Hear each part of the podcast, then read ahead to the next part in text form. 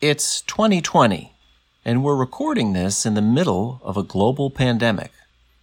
As of now, there's been a lot of memorable journalism on the virus's impact on our lives, but so far at least, there hasn't been a lot of art. Should we expect that to change? While we don't know, there is a precedent.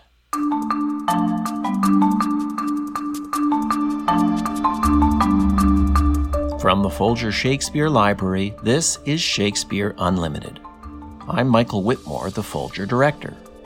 Dr. Rebecca Totaro is an Associate Dean and Professor of Literature in the College of Arts and Sciences at Florida Gulf Coast University. And for most of the 21st century, she's had what many might consider an unusual obsession.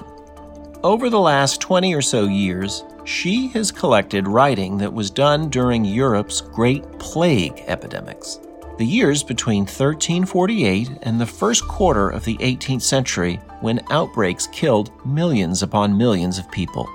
She has published these writings and written about them in five books. The work she's collected includes poetry, pamphlets by civic and church authorities, and utopian novels that look at what life might be like in the future. What you don't find much of are plays. And that's one of the things we'll talk about. Why Marlowe, Fletcher, Shakespeare, and most of the other great dramatists of the era avoided this topic like, well, avoided it like the plague. Professor Totaro talked to us recently from her office in Fort Myers, at a time when Florida was at the height of its battle with COVID 19. We call this podcast 'Twas Pretty, Though a Plague. Rebecca Totaro is interviewed by Barbara Bogaev. You have written five books about this subject. How did that happen and why? Yes, I have. Um, it was not a plan. I think the way a novelist describes characters taking over their work and writing the, the, the character writes itself.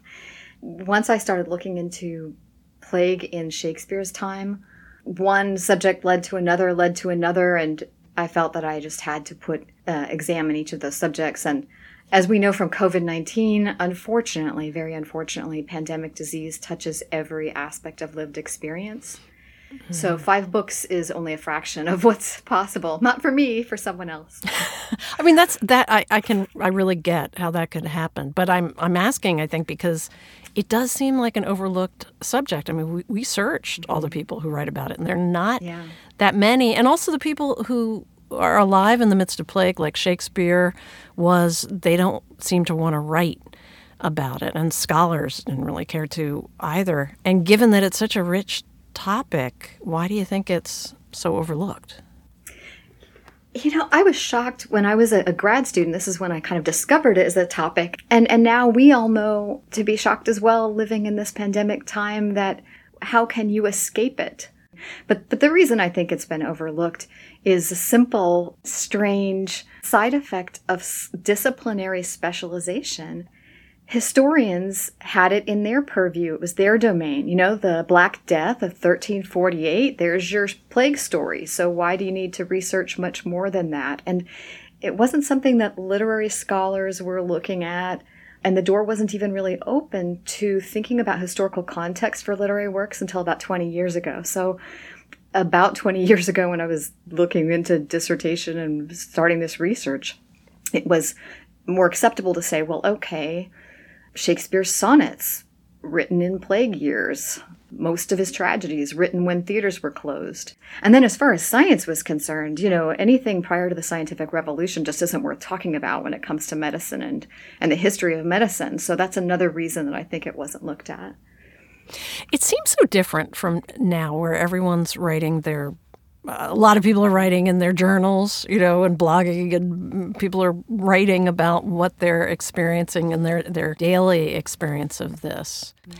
And we also are seeing right from the start of this pandemic that you have this division in the world between the people who want distraction from it and just don't want to think about it mm-hmm. at all and are just watching romantic comedies or something. And then there are a lot of people wanting to read plague literature and watch movies like Contagion and want to dwell in that. What do you make of that? Oh, I, well, I think you, you've kind of, I suppose the two camps, and even calling them that. And we know very well about polarization and what it does to people, which is it puts you in little boxes that are tidy and containable. And when you're undergoing trauma, what we do is we comfort ourselves in the way that we can and sometimes painting ourselves into a box whether it's the totally open box oh there's no need for a mask there's no problem versus the box which is i'm only going to order my groceries. Um, I, I, think those are probably I, I, haven't looked at it in literature of, of shakespeare's time but i'm I'm going to assume those were also categories that people painted them into. I do think it was less the case in Shakespeare's time for a couple of reasons, but um, the main one being that people knew their neighbors huh. so that people could live the experience a little bit more and they weren't necessarily as saturated by, of course, by media. Right. They were living it themselves. They didn't feel it kind of outside of their own experience. Fascinating, wonderful fact is that there was no equivalent of a zombie apocalypse narrative in Shakespeare's time. we go to the doomsday tale because again we don't know our neighbors. We haven't lived in the same community the same village where families go back generations and so of course we care for them. We reach out to them. Oh that's really fascinating and I, I we're going to talk a little bit about it as opposed to those dystopian narratives. You had utopian narratives in Shakespeare's time. But but but first, I do want to pick up on something you said right at the beginning, which is that once you looked into plague, it just led you down so many roads. You wanted to pursue them and. And you also make this point that the plague is not just one thing, and we've been talking about it as if it's a monolith. Uh, you say in one of your books it wasn't a static event and that it, it, makes more sense to look at the plague as a process and as a fact of life in Europe that touched everything human for almost 400 years. Well, that's right. And, and very unfortunately, it's taken until now. Like now, we get that because of COVID 19. There isn't a single aspect of lived experience that a pandemic doesn't touch. And you're talking about economics and agriculture and mm-hmm. uh, global, uh, biological, and every kind of event. That's right. I mean, so exactly from the astrological to the bodily sneeze, right? To how you're sleeping, to the words that you say to somebody else. Our, our language changes when diseases emerge one of the things that set me on to write about plague was the line in Shakespeare's Romeo and Juliet, a plague on both your houses. And that when Mercutio shouts that, it would have been shouted or projects that phrase.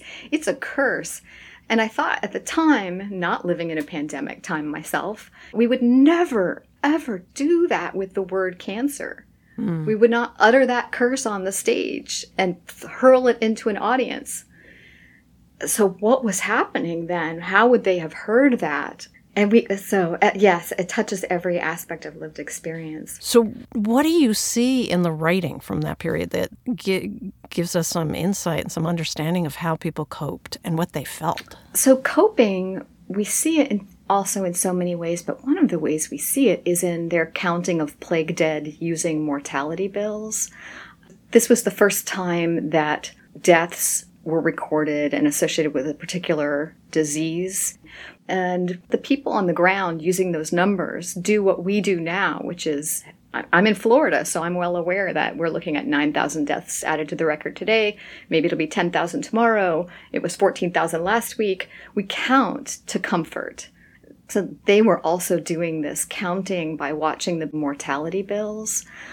And then there is the bit about why would you want to dwell in it? So you dip in and you get the facts you need so that then maybe you can go have a walk and pretend that it's that things are, are normal and you could forget about it. Or you can hug your child and count that when you wake up in the morning everyone will will be okay. And and now we know also that bifurcated experience of the nightmare that we remember is still happening uh, even when we can have those lovely dreams of something that's not impacted by them.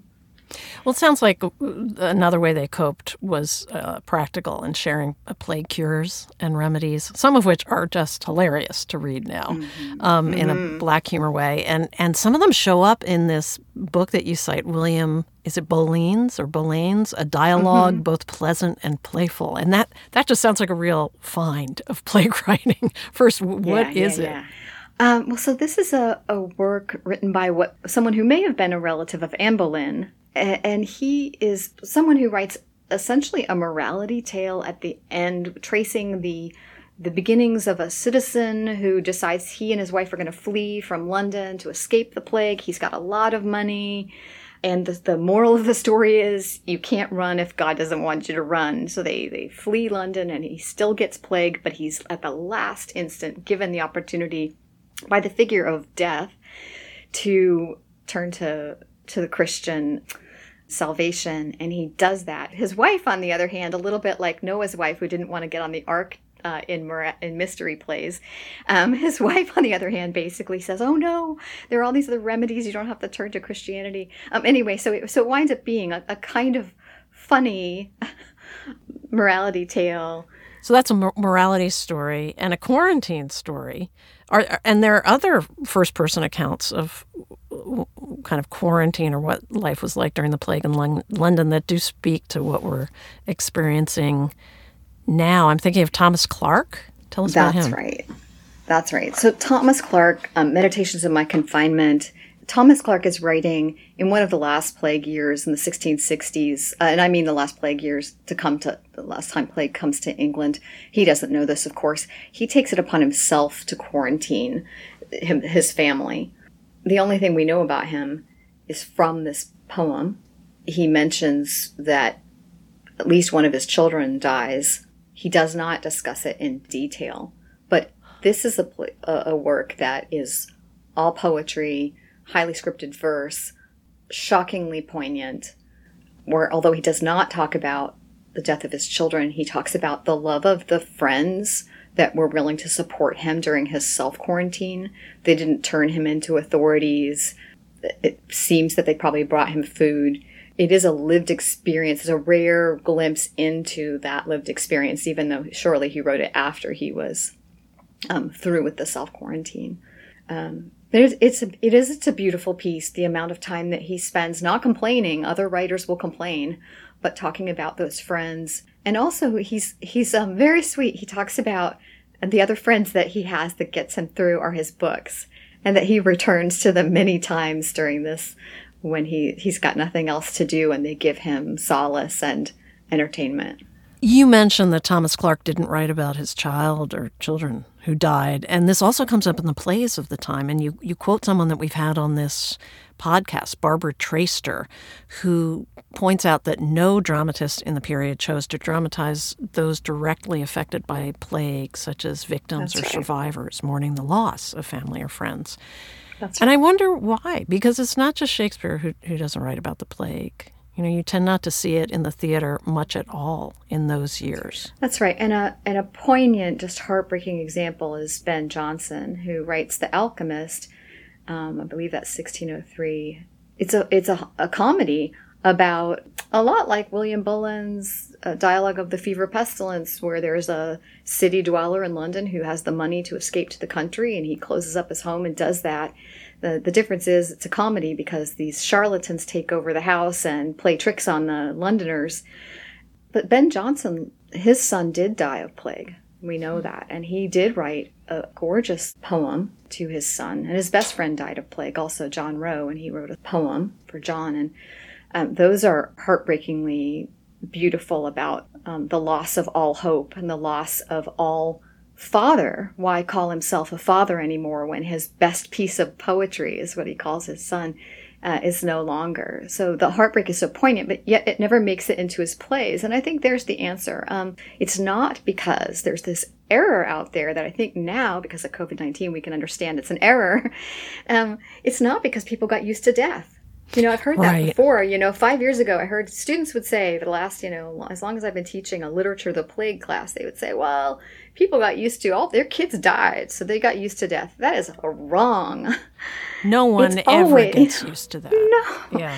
And the suffering, and if it's your child, so of course you wouldn't put it into your fiction. Um, you might do have a private sonnet about it, share it with your family members. But well, that's interesting. Yeah. You just said you might have a private sonnet about it, and I wonder whether, getting back to the theater, that whether this expresses more of a different attitude towards culture and entertainment. You know, there's an etiquette that you don't address this painful private part of life in your lowbrow theater or novels or right. other writings. And and now we don't have that etiquette, the lowbrow and the highbrow, they're all so mixed, and, and the TMI situation is. yeah. And, you, you know, know, I almost wonder if it's as much the conflation of public private more than highbrow lowbrow because mm. as you were going there you know and giving examples it didn't exist in any place really uh, plague writing i mean writing about the death of your child wasn't something that you did you might again you might hire someone to write the poem that commemorates the death of your child but to, to share that raw pain and we're just with the internet i suppose people just do it's the, the more the tmi putting it out there and also mm-hmm to have done any kind of writing under those conditions. Not just a text on your cell phone, not just a, but to have turned to writing and to literature to give expression to something, um, even if you're not recording your direct experience, is an expression of hope. You don't write a poem if you don't have some hope in humanity and in the future. Oh, that's really, and and it's as if you're honoring that hope and that I don't even know what I don't sacrifice or just just the pain that that uh, went so unexpressed during that time. That's right. I suppose you know, and I had I guess I have thought about this before, but this reminds me that in an era also that had trouble because of Protestantism, that had trouble doing a plague painting. You know, this is a Catholic domain is the plague painting of the saint. Right. In the Middle Ages there's there's plenty of art mm-hmm. that's related to death yep. and plague painting. Yep and memorials at the time there was also you know do you make a statue to your dead one isn't that its own kind of icon so maybe not but writing then becomes that memorial i mean even thomas dekker who winds up doing very dark um, and kind of humorous scenes of ridiculous things that happen to the london citizens who flee from plague talks about he invocates sorrow and truth he says all of you other muses get you gone. Sorrow and truth sit on either side of me, and all of the ghosts of the thousands who have died of plague speak through my pen and let um, the tears of the ink flow through. So, um, wow. It's, uh, it's a powerful memorial, you know. So even when he then he turns to the crasser stories, he begins with this invocation of all of those plague dead astounding. I don't want to overlook your work on the letters and letter writing and the plague that you've done. And letters, of course, were the main way people were communicating with each other. And especially, as you said, the people who fled to the countryside to avoid the plague. And there is uh, the rare plague mention in Shakespeare involving the letter that never reaches mm-hmm. Romeo because Friar John gets quarantined because of plague and fails to deliver it. So I, it just as I was reading your work, I'm thinking today we're so scared of our mail and tactile COVID transmission in the mail. Were people also afraid they could get plague from letters? Yeah, they were. I mean, so and I don't know. I don't know whether I whether I should say. I don't know that they all were in the literature. And Thomas Dekker is one of the writers that does capture this fear by talking about people being concerned that the very letter that was going to bring them comfort could have their death written upon it. They thought it could be carried on air. They did see that it could be human to human transmitted, perhaps by breath. Um, there's a reason why the plague orders distributed throughout England in 1570s say that once a house has been quarantined and people have died within it, then you need to burn belongings. Yes, so and that's and that's how they purified letters or money in the mail, well, right? Didn't they burn it? I think that's in Daniel Defoe's Plague Year Journal. Yeah, so the idea was maybe smoke it. We don't have record of this being a common thing that occurred and really it is just one or two mentions so I, almost i would be more likely to put it in a category of it's a fear that wasn't something that really changed people's practices if you have the letter from your loved ones your family in another city i think you open the letter and you read it i'm right. not sure you, you know, and then you, you blow it. a little smoke on it or, or you rub you know, purell on it right, and their, their equivalent of Purell is even much more delightful than ours, which is something like lavender or some other herb. Because another wonderful detail that I wish this was true is that you can only smell one. this is this is kind of true by experience. You can only smell one thing at a time. So if you can make sure you're always smelling something good, this is the the origin of the nosegay. Uh, if you can only smell that, then plague can't make its way through that odor into you. Really? Wow. Mm-hmm. That is really mm-hmm. That's Isn't really that great? an interesting theory. I love that. So we have, so for example, oranges were something that people thought you smelled to an orange or a lavender or some other herbs. And it literally pushes the plague out of the way. Just Right, you can't right. ma- make it into your nostrils. That's right. That I mean that, that and that's something you've led me right to the next thing I want to talk to you about, which is the the theories of medicine at the time, Galenic medicine, that that there was such a close connection between your emotions and your health. And this idea that your sorrow from reading a letter about a loved one's death might make you catch the plague. That's right. Am I understanding That's this right? That's 100% right, which is exactly why when I thought about Mercutio's words, a plague on both your houses, and the horror that that would incite, that it w- could make them more susceptible to plague. We do have lines in, in in writings that say things like a woman was grabbed by a stranger on the street and kissed and so feared that that person had the plague that she died. Um, your bodily constitution, right, made you inclined to to it or or less so. And then then even then that wasn't certain. You know, you could feel just like now, you could feel, "Oh, I got this. No problem. I'm strong. I'm healthy." and and they saw that that wasn't the case either.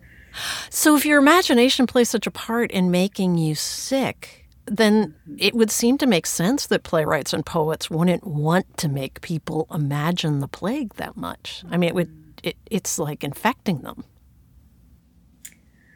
Yeah, and that's something, you know, I, I wonder about. In some cases, when we could say the theater closings took care of that decision for playwrights. If they wanted to put the plague play on during plague time, they couldn't have anyway. So um, maybe thank goodness for Yeah. everybody involved. Yeah. yeah, right. I mean, it does get to the heart, though, of this whole topic or the background, the, the, the questions in the background of this, which is what is art good for? If our imagination is so deeply connected to our physiology and this whole mind body paradox, you know, what are we looking for in our art and what is it what does it do for us? Well, it better darn well make us sing, right? It better darn well be edifying. And I'm I'm saying that uh, thinking of uh, in, in Italy, the you know we all heard the the news reports about people going out onto their balconies when they were quarantined just recently with COVID nineteen, and having concerts together even though they couldn't be together, kind of ad hoc. It That's places- the power of art. Yes, it places such a huge amount of power in in art. Um, you you write that one of the ways that it seems uh, writers did deal with all of this was to talk about a future when it would all be gone, basically. And you have a, a book called Suffering in Paradise that discusses a number of utopian books. First of all, just list some of them. Which ones did you look at? So I looked at Thomas More's Utopia, Francis Bacon's New Atlantis, and Margaret Cavendish's Blazing World. And these all are written over the course of about 150 years. And there are other works that I talk about as being utopian in spirit as opposed to. So those three works take on imagining a world in which plague has been largely eradicated.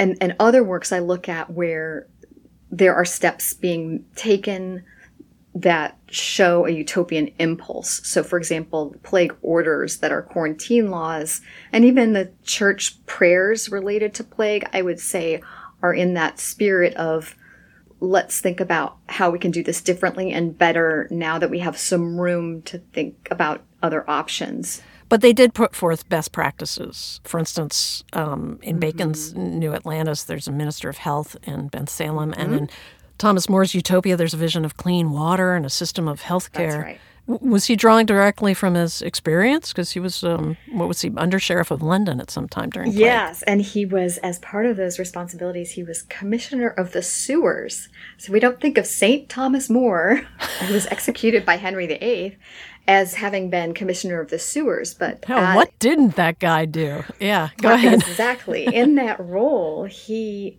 not only was in charge of essentially fielding complaints and trying to make things slightly better, even as everybody was putting all of their waste right into the streets. But he also, in that role, um, he would be sent by Henry VIII ahead of the king. The, they would send him ahead to see whether the way was kind of clear for the king if the king wanted to travel about England they wanted to make sure that plague wasn't in any of the spots he was going to visit. So, um, and and what best practices does do, do, they talk about? I mean, is it what well, we know now, quarantine and and social distancing and washing your hands and? So this is interesting. So in More's time, they they had not gotten to the point of prescribing nationwide behaviors. But in Utopia, the protection is not especially helpful for us, which is well, Utopia is an, is an island. So the, the first thing you do is just make sure anyone who's coming to the island doesn't have it. So we are familiar with that that mm. narrative. Oh, but, oh yeah. Um, but you can't keep everybody out. But back then you kind of could. Uh, at least the Utopians could. So they they lean into the xenophobia. Yeah, and I and it takes Queen Elizabeth the First getting contracting smallpox and scaring her privy counselors because she hasn't named an heir for those privy counselors to say, look, we better get a nationwide plan here to keep everybody more safe so that our queen doesn't then also get plague if, now that she's recovered from smallpox. And we don't want to just have to be moving her around from place to place to place. She doesn't have an heir. We want to control more other bodies than just the queen's. And where does religion come into this with the utopian writers? Well, with the utopian writers, I suppose it's interesting. It's more in the background, and, and I and I think that that makes some sense given that they're all the, the ones I've talked about are Protestant writers.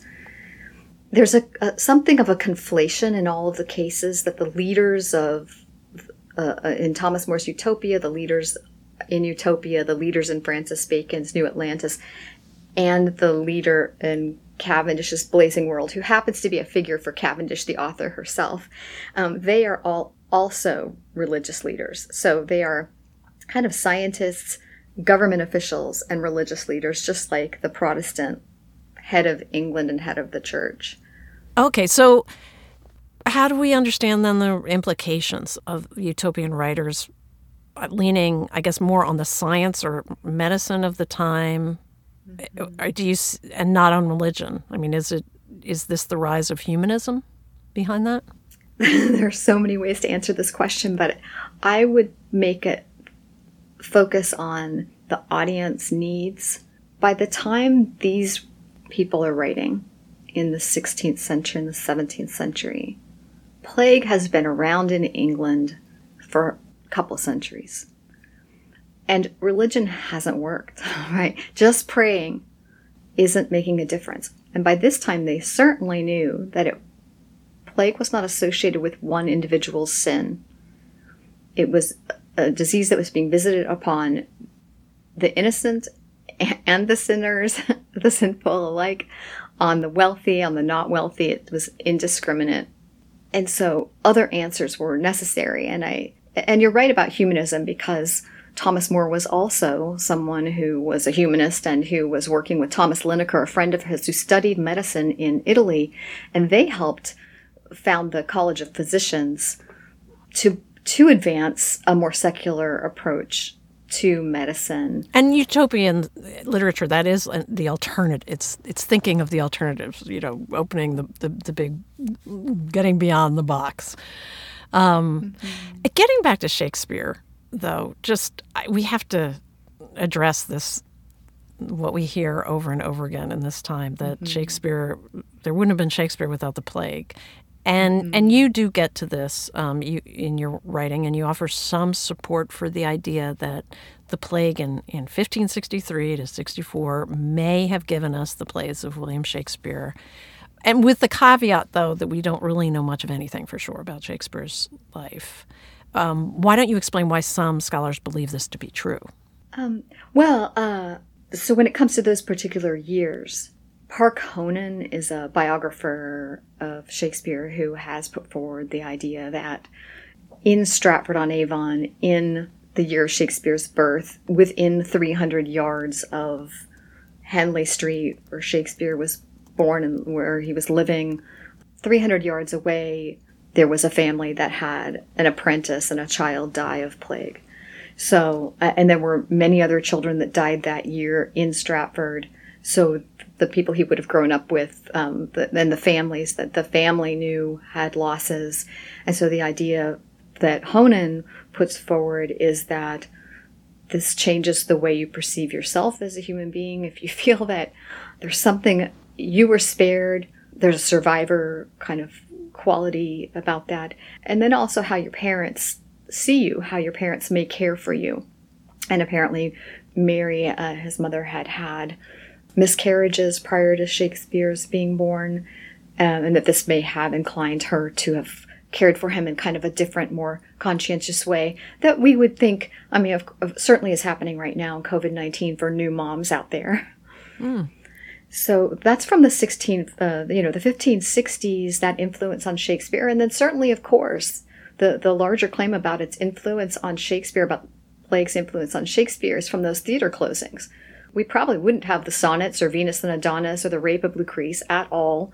And, and we probably wouldn't have as many plays, and we might not have as many tragedies, one after the other after the other, written in those years when pretty much between 1603 and 1611 theaters were closed. So, do you imagine that someone 400 years from now will will see a lot of play literature coming out of the early 21st century? Oh, sure. Yeah, I just, I yes, I just don't know where they'll start. There's going to be so much, like you know, to your TMI comment earlier. There's so much more of it now, but I don't, I don't know. We'll we'll see. I think because you know, COVID 19 fatigue is is real um, we'll see what what the productivity yields. Certainly, sh- it sh- it's got potential to be spectacular. I have to ask you, how does knowing what you know about plague shape your behavior or your thinking or your reactions to COVID now? You know, uh, it makes me sadly, it makes me calmer and more thankful that my house is in order. Do you know? I mean, this is, then that's a 16th, 17th, that's a 14th, 13th, 15th, 16th, 17th century way of thinking about how to prepare for a pandemic. But my goodness, I'm thankful for my friends. I'm thankful for my family and the love there. And those things don't have to be changed. And I suppose maybe I'll say it that way is that for us all, you know, when we think about what has not changed, what or what has gotten highlighted in really beautiful ways, and our loves do, you know, our connections to others do. I, you know, I was trying to imagine what you might, how you might answer that question, and I wondered whether you feel the distance between the centuries melt away. Oh, yes. And then everybody does. So now, you know, I could finally say my students um, in literature of the plague class, they would say, oh, it was a time of chaos. It was a time of lawlessness. And then when, and then we already talked about, you know, when, when people died, you know, they got used to it. And now they'll know. I, I don't have to say to them, it was not a time of chaos and lawlessness. It was a time of earnest reflection, doing the best you could, putting one foot in front of the other because you're doing it now. And it's exactly. It's no different. And maybe a lot of pain and and just tremendous boredom. mm-hmm. all all of those things. That's right. And and does it make you in the same way that you you the, the distance between the centuries melts away? Does it make you feel more of a connection to your sources and to Shakespeare? Yeah, you know, I I had um I was starting to have plague fatigue. and I still now I mean I do have COVID nineteen fatigue, but I had actually been trying to get away from it uh, because I thought, well, golly, you know, maybe it's time to turn to the comedies. You know, I like the comedies, um, but there isn't as much that's kind of deeply edifying and hopeful and powerful as that plague writing that just so I, I do I'm, I'm brought right back into it's why actors love Shakespeare is that it's Shakespeare gives you life with a capital L, right? You know, love with a capital L, and yes, death with a capital D. But when you're living that life, when you're living it, it is with a capital L, it is mm. with a mm-hmm. capital D. Loneliness, I mean, all of those things. So, yes, it, it has. Oh, it is. It uh, yes, COVID fatigue for sure, but you've really woken me out of it. Thank you so much for you. talking today. Oh, it's been a pleasure talking to you. It's a it's a powerful time that we can use to be inspired and flourish. I mean, we see that, and I, I would end by saying that Shakespeare gave us the romances in the very end they're about resurrection, right? Mm. They're about reunion with our loved ones and, and change. So this is our chance. Oh, I wish you the best. Thank you so much. Thank you. Dr. Rebecca Totaro has written or edited five books. They are Meteorology and Physiology in Early Modern Culture, Representing the Plague in Early Modern England, which she wrote with Ernest B. Gilman, The Plague Epic in Early Modern England, Heroic Measures 1603 to 1721, The Plague in Print, and Suffering in Paradise The Bubonic Plague in English Literary Studies from More to Milton. Dr. Totaro is an associate dean and a professor of literature in the College of Arts and Sciences at Florida Gulf Coast University. She was interviewed by Barbara Bogaev. Our podcast, Twas Pretty Though a Plague, was produced by Richard Paul. Garland Scott is the associate producer. It was edited by Gail Kern Paster. Ben Lauer is the web producer. We had technical help from Andrew Feliciano and Evan Marquardt at Voice Tracks West in Studio City, California. As always, I'd like to ask please rate and review Shakespeare Unlimited in the Apple Podcast Store. That's the best way to let people know what we're doing. Shakespeare Unlimited comes to you from the Folger Shakespeare Library, Home to the world's largest Shakespeare collection, the Folger is dedicated to advancing knowledge and the arts. You can find more about the Folger at our website, folger.edu. Thanks for listening. For the Folger Shakespeare Library, I'm Folger Director Michael Witmore.